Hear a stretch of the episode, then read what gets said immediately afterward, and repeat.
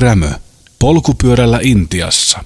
Levänneenä matka etenee mukavasti ja avukseni tulee vielä lievä myötätuuli. Innostun roikkumaan joukkoliikennetraktorin imussa. Peräkärryssä on 30 miestä ja naista. Miehet varoittavat minua ennakkoon traktorin seisahtumisesta pysäkille, jolloin hurautan sen ohi. Kun traktori kohta kiihdyttää ohitseni, liimaudun uudestaan sen peesiin – Matkustajat keikuttelevat päätään, kun heiluttelen heille. Parin kilometrin yhteisen taipaleen jälkeen seurue poistuu pienelle kylätielle. Isommasta taajamasta saan vihdoin hankittua kolaa ja pullovettä. Ravintolan avoin sali, josta ostan juomaa, on huomiota herättävän korkealla maanpinnasta. Monen muunkin rakennuksen perusta nousee metrin kaksi katutasoa korkeammalle – Kangesin monsuunitulvat voivat hyvinkin yltää säännöllisesti tänne saakka muutaman vuoden välein. Maantie seuraa tasangolla kiemurtelevaa Gangesia parinkymmenen kilometrin kunnioittavalta etäisyydeltä.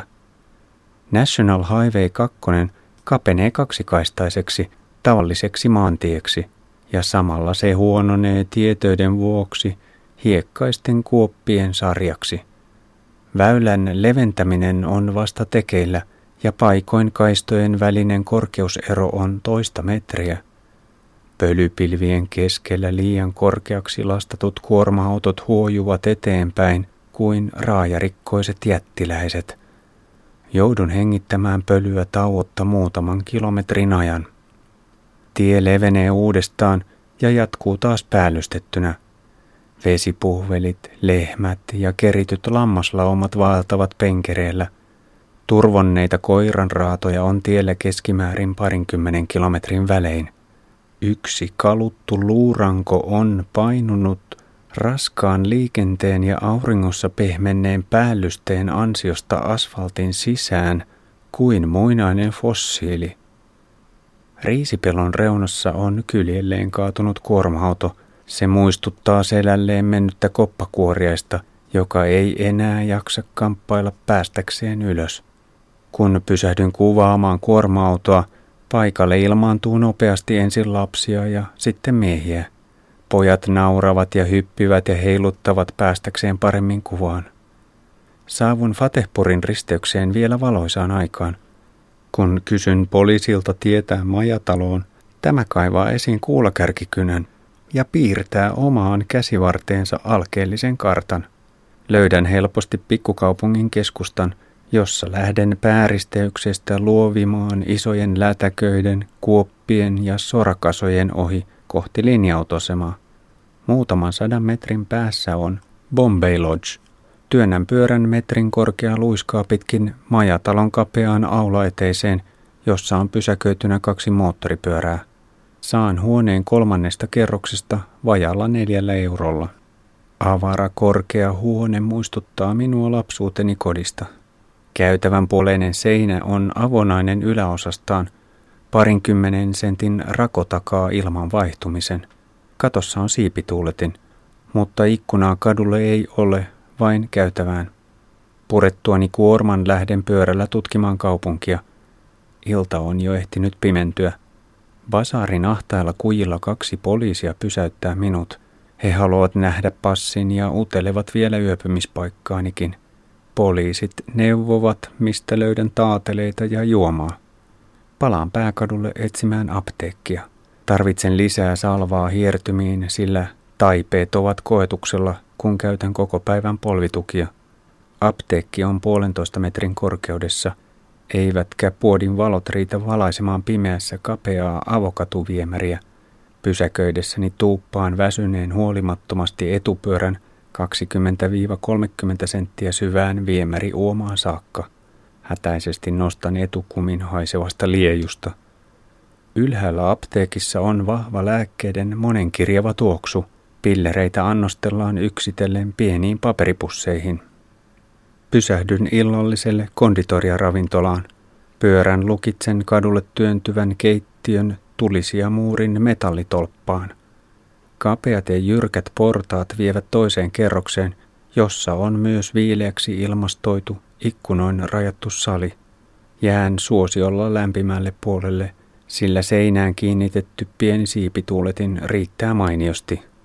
Uskaltaudun ryydittämään dalbatia salaatilla, jossa on neljä tomaattia, kaksi omenasiivua sekä pieni sitruunan puolikas. Ostan paperikaupasta kynttilän ja tulitikkuja ennen kuin vetäydyn hotellille. Ahtaassa aulassa odottavat basaarissa tapaamani poliisit. He haluavat varmistaa, että olen pimeässä löytänyt takaisin ilman ongelmia. Atcha, keikuttelemme päätä. Toivotan vielä vastaanoton miehille hyvää yötä. Good night.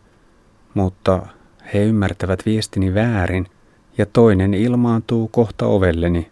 Hänellä on mukanaan pyretreeni hyttyskarkotekiekko, joka on merkiltään Good Night.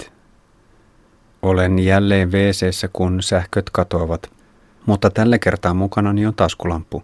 Ehdin juuri sytyttää kynttilän, kun hotellin aggregaatti jyrähtää käyntiin. Vetäydyn sängylle tekemään päivän muistiinpanoja. Havahdun outoon liikehdintään ja kevyeen suhinaan. Sängyllä on kymmeniä muutaman millin pitkiä vaaleita hyönteisiä. Niitä on myös hiuksissani. Katson ylös valoa kohti. Mitä? Niitähän on valtava parvi. Korkeassa huoneessa on käynnissä täysi invaasio. Katon rajasta tunkee koko ajan lentäviä sisään. Niitä on jo monia tuhansia. Ponnahdan vauhdilla ylös, kuin kauhuelokuvan paniikissa ryntään hyönteispilven läpi sammuttamaan valon ja saman tien loikin ulos huoneesta. Käytävä on aivan pimeänä, samoin koko seutukunta. Huoneeni jo sammutettu lamppu on ollut lähin valonlähde kadun suuntaan.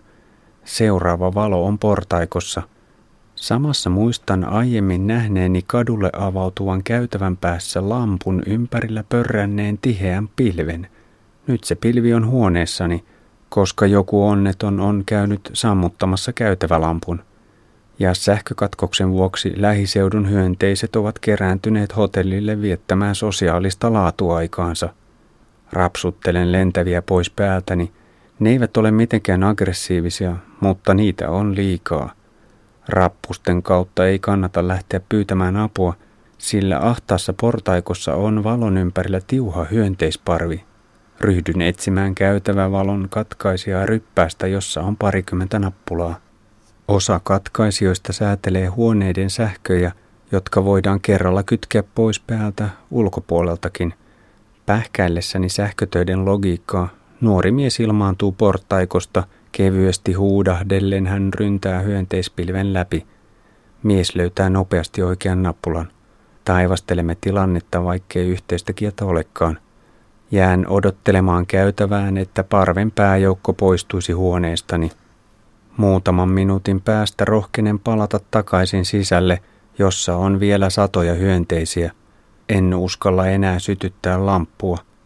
Käytävästä tulee juuri tarpeeksi valonkajetta, että saan iltatoimet tehtyä. 22. syyskuuta maanantai Fatehpur Allahabad 130 kilometriä kautta 755 kilometriä 12 euroa. Aamu on hidas eikä olo ole erityisen hyvä.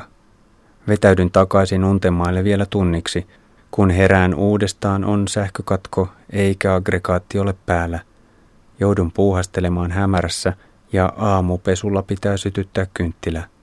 Huoneen lattialla on satoja kuolleita vaaleita hyönteisiä. Niitä on liiskaantunut myös keveitten sisäsandaalieni pohjaan. Onko ihmiselo kuin näiden hyönteisten?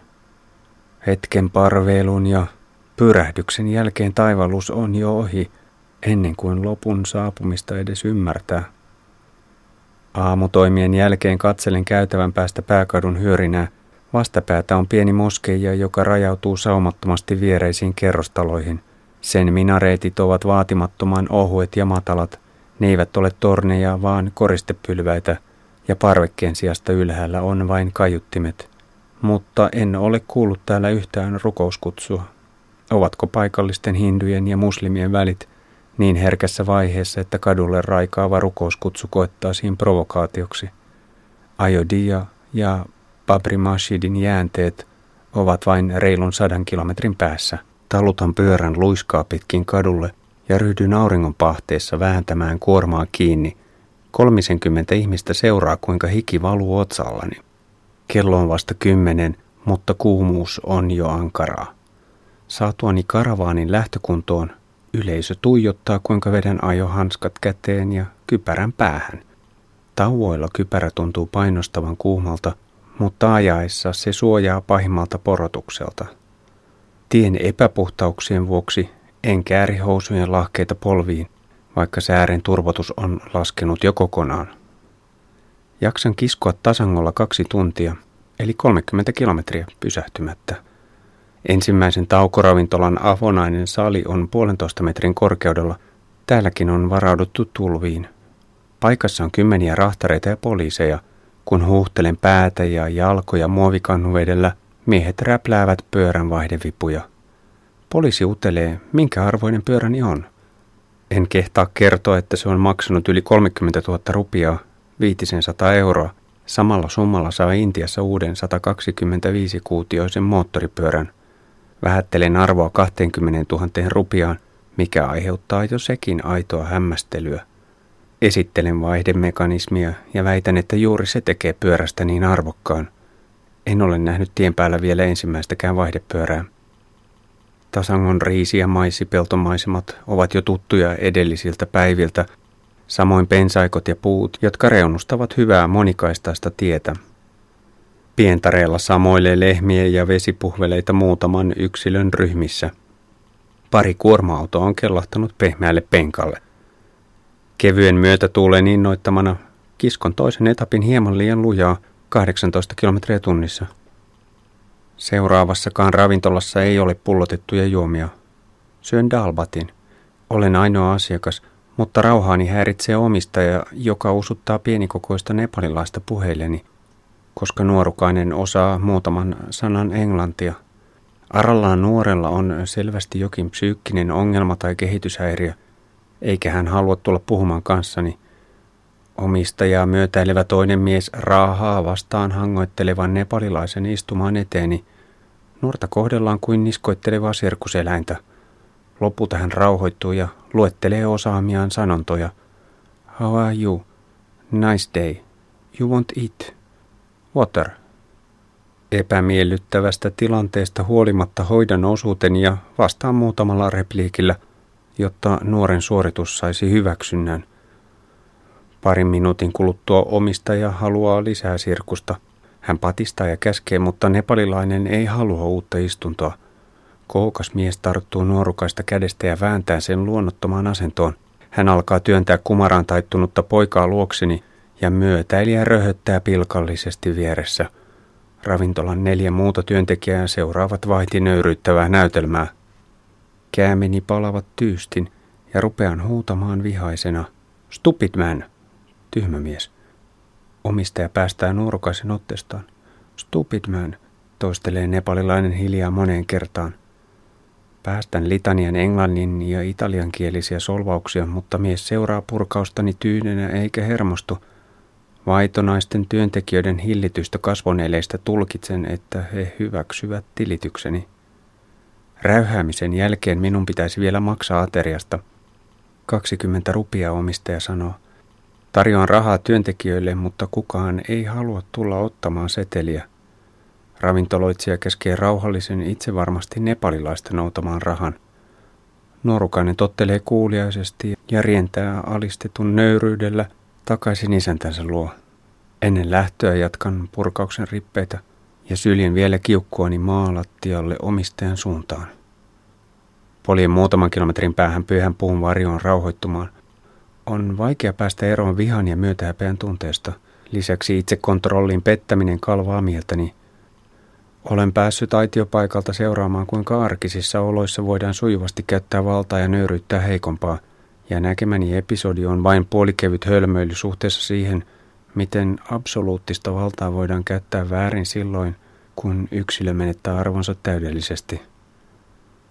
Perinteinen monimutkainen kastijärjestelmä on perustunut hyvin tarkoin määriteltyihin sosiaalisiin hierarkioihin, ja kun eri ryhmien välinen hierarkiaero kasvaa tarpeeksi suureksi, voi alistetun osapuolen ihmisarvo ääritapauksissa minimoitua olemattomiin. Järjestelmän ylilyöntejä on tasoitettu lainsäädännön avulla, eikä vanhaa feodaalista kastilaitosta enää ole virallisesti olemassa. Kastista on tullut ensisijaisesti ryhmäidentiteetin määritelmä. Se ei ole enää vallankäyttöön oikeuttava peruste, mutta silti vieläkin sanomalehdet kertovat satunnaisesti uutisista, joiden mukaan esimerkiksi 200 kastitonta on vapautettu orjuudesta – Maaorjuuden moderni muoto perustuu etenkin maaseudun perheiden velkaantumiseen. Jos perhe joutuu turvautumaan yksityisiin rahanlainajiin esimerkiksi tyttären myötäjäisten rahoittamiseksi tai katovuoden jälkeen siemenviljen ostamiseksi, ei koronkiskonnan kierteestä ole helppoa tietä ulos. Maaseudun heikoimpien ankeat tulevaisuuden näkymät ja yhä vain liian suuri syntyvyys ylläpitävät jatkuvaa voimakasta muuttoliikettä kohti kaupunkeja. Myös köyhemmästä ja epävakaammasta naapurimaasta Nepalista muuttaa ihmisiä tasaisena virtana Intian kaupunkeihin. Määränpäänä ovat useimmiten suurkaupungit kuten Delhi, Mumbai, Hyderabad, Chennai ja Kalkutta. Rutiköyhien maalaismiesten lisäksi saapujien joukossa on runsaasti nuoria naisia ja lapsia, jotka houkutellaan matkaan katteettomin lupauksin – Osa heistä yksinkertaisesti vain myydään suurkaupunkien bordelleihin.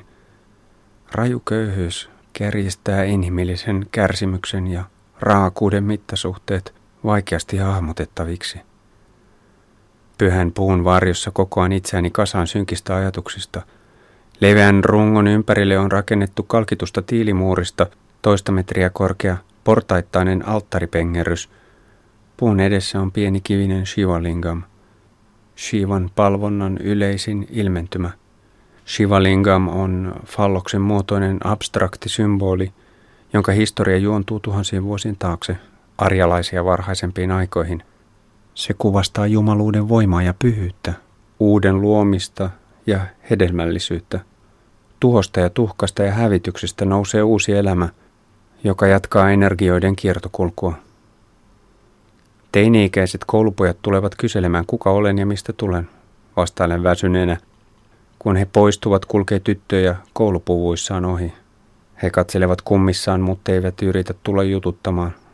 Toisella puolen kapea tietä on samanlainen puu- ja alttaripengerys, jolle istuutuu perinteisen yksinkertaisesti pukeutunut kuusikymppinen mies. Hänellä on tärkeämpää tekemistä kuin tulla puheilleni. Ohi kulkevat ihmiset pysähtyvät keskustelemaan ja kysymään hänen neuvojaan. Kiihtynyt kolmekymppinen nainen jää kertomaan miehelle asiaansa. Naisella on sylivauva ja toinen pieni lapsi mukanaan. Mies kuuntelee kärsivällisesti ennen kuin kommentoi auktoriteetin tuomalla arvokkuudella ja tyyneydellä. Nainen keikuttaa päätään ja jatkaa vielä selittämistä ja kuuntelee. Keikuttaa uudestaan päätään ja poistuu rauhoittuneena. On vieläkin kuuma. Poljen tunnin ennen kuin iltapäiväsippaus vääntää kiistämättömän selkävoiton. Jämähdän tien varsiravintolan portaille huuhtelemaan päätä ja jalkoja. Chapatitkaan eivät maistu. Keräilen voimien rippeitä ja pakotan itseni väkisin satulaan. Meno pysyy nihkeänä hämärän tulon saakka. Vedenheitto tauolla jään tuijottamaan lähestyvää keltamustaa pörisevää kummajaista, joka muistuttaa Vespataksin muinaista esi-isää. Pitkänmallinen Vespasaurus robustus olisi pelottava näky kivikauden ihmiselle. Sen eteen työntyvän moottorin verhona on ilmanottosäleikkö, joka on kuin ilkeä hammasrivi, ja tuulilasi tuo mieleen jättiläismäisen kärpäsen silmän. Vespasauruksen kyydissä on parikymmentä ihmistä. Juuri ennen pimeää, hyvä ja monikaistainen valtatie päättyy – Kilometrin työmaan jälkeen tie muuntuu tavalliseksi kuoppaiseksi maantieksi, jossa ei ole erillistä päällystettyä pienarta. Valkoisen reunaviivan puuttuminen lisää pimeä ajon haasteellisuutta. Asfaltin reunaa on vaikea erottaa, varsinkin kun vastaan tulevilla on päänsäätöisesti pitkät ajovalot päällä. Saavun taajamaan, jossa päällyste on kumpuilevaa ja epätasaista kivetystä – Ankarassa tärinässä matelen kylän läpi kävelyvauhtia, mutta tilanne nopeuteni on silti liian suuri. Kuorma-autot etenevät kivetysaallokossa sujuvasti kuin lainen lautailevat mammutit, Kun ne huojuvat rytmekkäästi eteenpäin, pöly kohoaa tiheänä pilvenä niiden perässä. Leijuvan saviusvan läpi kuuluu äänimajakan ujelluksia hindutemppelistä, jossa puhalletaan läpitunkevia törähdyksiä isoista kotiloista. Epätodellinen tunnelma innostaa jatkamaan, enkä edes kuikuile matalien kerrostalojen seinäkylttejä sillä silmällä, voisiko täältä löytyä majataloa. Miljoona kaupunki Al-Habedin on vielä 40 kilometriä, kolmisen tuntia pimeä ajoa. Mutta lämpötila on vihdoin pudonnut alle 30 asteen ja voimani tuntuvat elpyneen pahimman kuumuuden hellitettyä. Kylän jälkeen on täysin pimeää. Kaskaat mekastavat ja lehmän lanta tuoksuu. Lannassa ei ole pistävää sivuhajua, sillä naudat eivät täällä märehdi väkirehuja – Tuoksu on voimakkaan maanläheinen, turvallisuutta tuova. Se on kuin selkeästi aistittava linkki muinaisiin aikoihin. Se edustaa sellaista jatkuvuutta, joka ei tarvitse tuekseen versiopäivityksiä eikä uuden omaksumista edistäviä oppimisklinikoita. Ei ole ihme, että sadhut, askeetikkomunkit, hierovat lehmänlantaa hiuksinsa ja kehonsa, sillä näin he luovat konkreettisesti – yhteyttä menneiden aikojen pyhyyksiin. En ole kuitenkaan henkistymisessäni niin pitkällä, että päättäisin pysähtyä keräilemään lehmänlantaa. Seuraavassa taajamassa on kymmenien kuorma-autojen jonoja tien vieressä. Rahtarit ovat illallisella. Poliisikasarmin edustalla on kuuden matalan, mutta jyrkän pysäytysnyppylän aaltomainen sarja. Onnekseni juuri minut ohittanut moottoripyörä joutuu hidastamaan, sillä en olisi pimeässä osannut ennakkoon varoa hankalia kohoumia, joista ei mitenkään tiedoteta liikennemerkein. Taajamien välisellä maaseudulla kosteus nousee korkeaksi, mikä heikentää illan viilentävää vaikutusta, koska vieläkin on kuuma. Vähäisen liikenteen vuoksi vastaan tulevien valojen häikäistymisriesa ei haittaa kohtuuttoman usein – Muutama moottoripyörä, traktori ja linja-auto huristelevat ohi, mutta kuorma-autoja ei ole liikkeellä. Pimeän tien yksinäisyydessä tarkkaavaisuuteni herpaantuu hetkeksi ja ajaudun aivan asfaltin reunaan. Takapyörä putoaa miltei hallitusti muutaman sentin alemmaksi pehmeälle pientareelle. Pysyn pystyssä. Allahabadin liepeillä aistit valpastuvat pakostakin – Liikennetiheys alkaa kasvaa monikaistaiseksi muuntuvalla maantiellä eksponentiaalisesti ja päädyn polkemaan tiukkaan kaksi- ja kolmipyöräisten ruuhkaan. Ahtaudessa seuraani liittyy pyöräilevä nuori mies, joka haaveilee opintojen kautta vauraammasta tulevaisuudesta. Hän puhuu sujuvaa englantia ja kyselee innokkaasti, miksi ylipäänsä olen tullut Intiaan. Lehmien ja hyötypolkupyörien väistelyn lomassa vakuutan – että Intia on ainutlaatuinen. Ei missään muualla voi vastaavalla tavalla elää keskellä kulttuurien moninaisuutta. Aikakaudet, teknologiat ja uskonnot limittyvät kaoottisen harmoniseksi todellisuudeksi, hyvässä ja pahassa.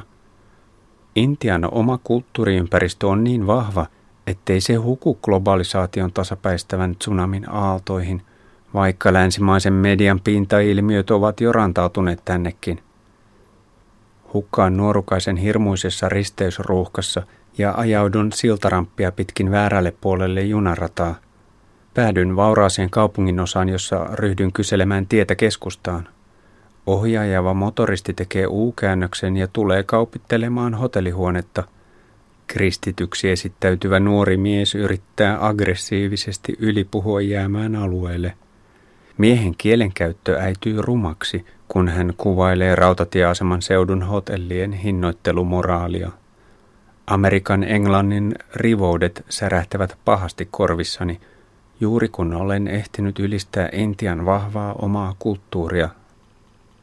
Ylitän uudestaan radan ja löydän rautatieaseman, jonka ulkopuolella on melkoinen härdelli. Lähikaduilla on runsaasti hotelleja, joista ensimmäiset arvioin liian moderneiksi – Käyn monen perushotellin vastaanottotiskillä, mutta vapaita huoneita ei ole. Kulkeudun ruuhkaisista kortteleista keskelle Basarikadun kaaosta, jossa ei pääse eteenpäin kuin puoli metriä kerrallaan. Kun seisahdun tungoksessa kärrypuodin eteen ostamaan taateleita ja cashewpähkinöitä, yleisöä tunkee väkisin seuraamaan muukalaisen touhuja ja liikenne ruuhkautuu entistäkin pahemmin. Töyttäyskonsertin rytmi kiihtyy. Eksyn vähäksi aikaa ennen kuin löydän rautatieaseman uudestaan. Toisella hotellikierroksella kysyn huonetta moderneistakin paikoista, mutta ei, niissäkään ei ole tilaa. Pyörittyäni jo tunnin ympyrää tulee polkupyörätaksikuski tarjoamaan halpaa majoitusta. Mies lähtee vauhdilla sukkuloimaan kaksi- ja kolmipyöräisten tiiviiseen virtaan ja joudun tekemään reippaasti töitä pysyäkseni perässä. Parin hazardiohituksen nostattaman stressipiikin ja yli kahden kilometrin ruuhkakiihdyttelyn jälkeen alkaa väsymys painaa jaloissani. Joudun hidastamaan ja opas huomaa vaikeuteni. Hän pysähtyy hotellin eteen, mutta ensimmäisessä majatalossa ei ole tilaa, eikä toisessa, eikä vielä kahdeksannessakaan. Rehkimiseni motivaatio romahtaa. Valitan miehelle, että nyt pitää vetää henkeä, mutta yllättäen huone löytyy jo seuraavasta paikasta – Vastaanottotiski on toisessa kerroksessa jyrkkien ja kapeiden portaiden päässä. Taksikuski kantaa vauhdilla tavaroitani ylös. Itse raahaan pyörän ohjeiden mukaan ahtaan vastaanottohuoneen läpi viereisen kerrostalon työmaalle. Häh, ai tännekö jätän pyörän? Valottomassa kerroksessa ovat muuraukset kesken, betoniraudat törröttävät siellä täällä ja lattiassa on iso aukko tulevaa portaikkoa varten – Taskulampun turvin etenen varovasti tiilikasojen seassa. Ankkuroin pyörän vaijerilukolla metallikaiteeseen. Tiskiltä passini lähtee valokopioitavaksi ja sillä välin käymme tutkimassa tarjontaa. Pääkadulle aukeavan terassin edessä olisi tilava huone hyvällä paikalla, mutta sen ulkopuolella lentelee satamäärin niitä samoja hyönteisiä, joiden kanssa tein tuttavuutta jo edellisiltana. Ei, ei tänne. Valitsen mieluummin pienen tunkkaisen ja ikkunattoman luukun, jonka veeseestä avautuu tiiliseinän koristeaukkojen läpi rajoitettu näkymä synkälle kujalle. Seuraava operaatio on päästä eroon taksikuskista. Hän ei poistu paikalta oma-aloitteisesti, vaikka olen maksanut miehelle heti tavaroiden kantamisen jälkeen ihan kohtuullisen summan, 50 rupiaa eli 80 senttiä, jolla saa kaksi dalbatateriaa lisukkeineen. Mies vetoaa siihen, että hänen paitansa hikistyi ja sen vuoksi minun tulisi maksaa toiset 50 rupiaa. Tekosyy on niin huvittavan absurdi, että kaivan esiin vielä 20 rupian setelin. Puoliväkisin saatan miehen portaikkoon ja toivotan hyvää yötä ja kiittelen kovasti. Juuri kun kuvittelen päässeeni kuskista eroon, hän palaa koputtelemaan ovelle. Mies kertoo tietävänsä, mihin kannattaa mennä syömään. Ilmeisesti maksoin sittenkin liikaa – Joudun saattamaan hänet uudestaan portaikkoon ystävällisen kiittelyn kerran. Kello on yli kymmenen, kun lähden etsimään ruokapaikkaa. Nurkan takaa löydän parinkymmenen neliömetrin ravintolan, josta riisi on jo loppunut. Olen viimeinen asiakas ennen sulkemista. Saan chapateja ja vähän mautonta linssikastiketta, mutta silti ne maistuvat rajun päivän päälle – Syön oven suussa ja seurakseni ilmaantuu metrin päähän kaunis vaaleanruskea lehmä siivoamaan ravintolan vihannesjätöksiä pahvilaatikosta. Ilta on pehmeän lämmin, juuri sellainen, että olisi mukava maleksia hiljakseltaan urbaanien lehmien seassa. Mutta jalkani äänestävät pikaisen levon puolesta – Palatessani hotellille kohtaan parin minuutin matkalla kymmenkunta vapaasti kuljeskelevaa lehmää etsimässä kadunkulmista vihanneksia, banaaninkuoria ja maukkaita pahvinpalasia. Kuulimme luentasarjan Matti Rämö polkupyörällä Intiassa.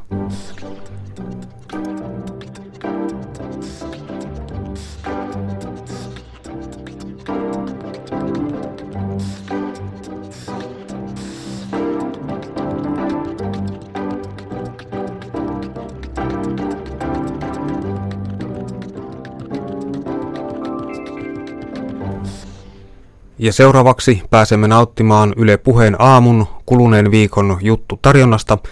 Jarmo Laitaneva jatkaa.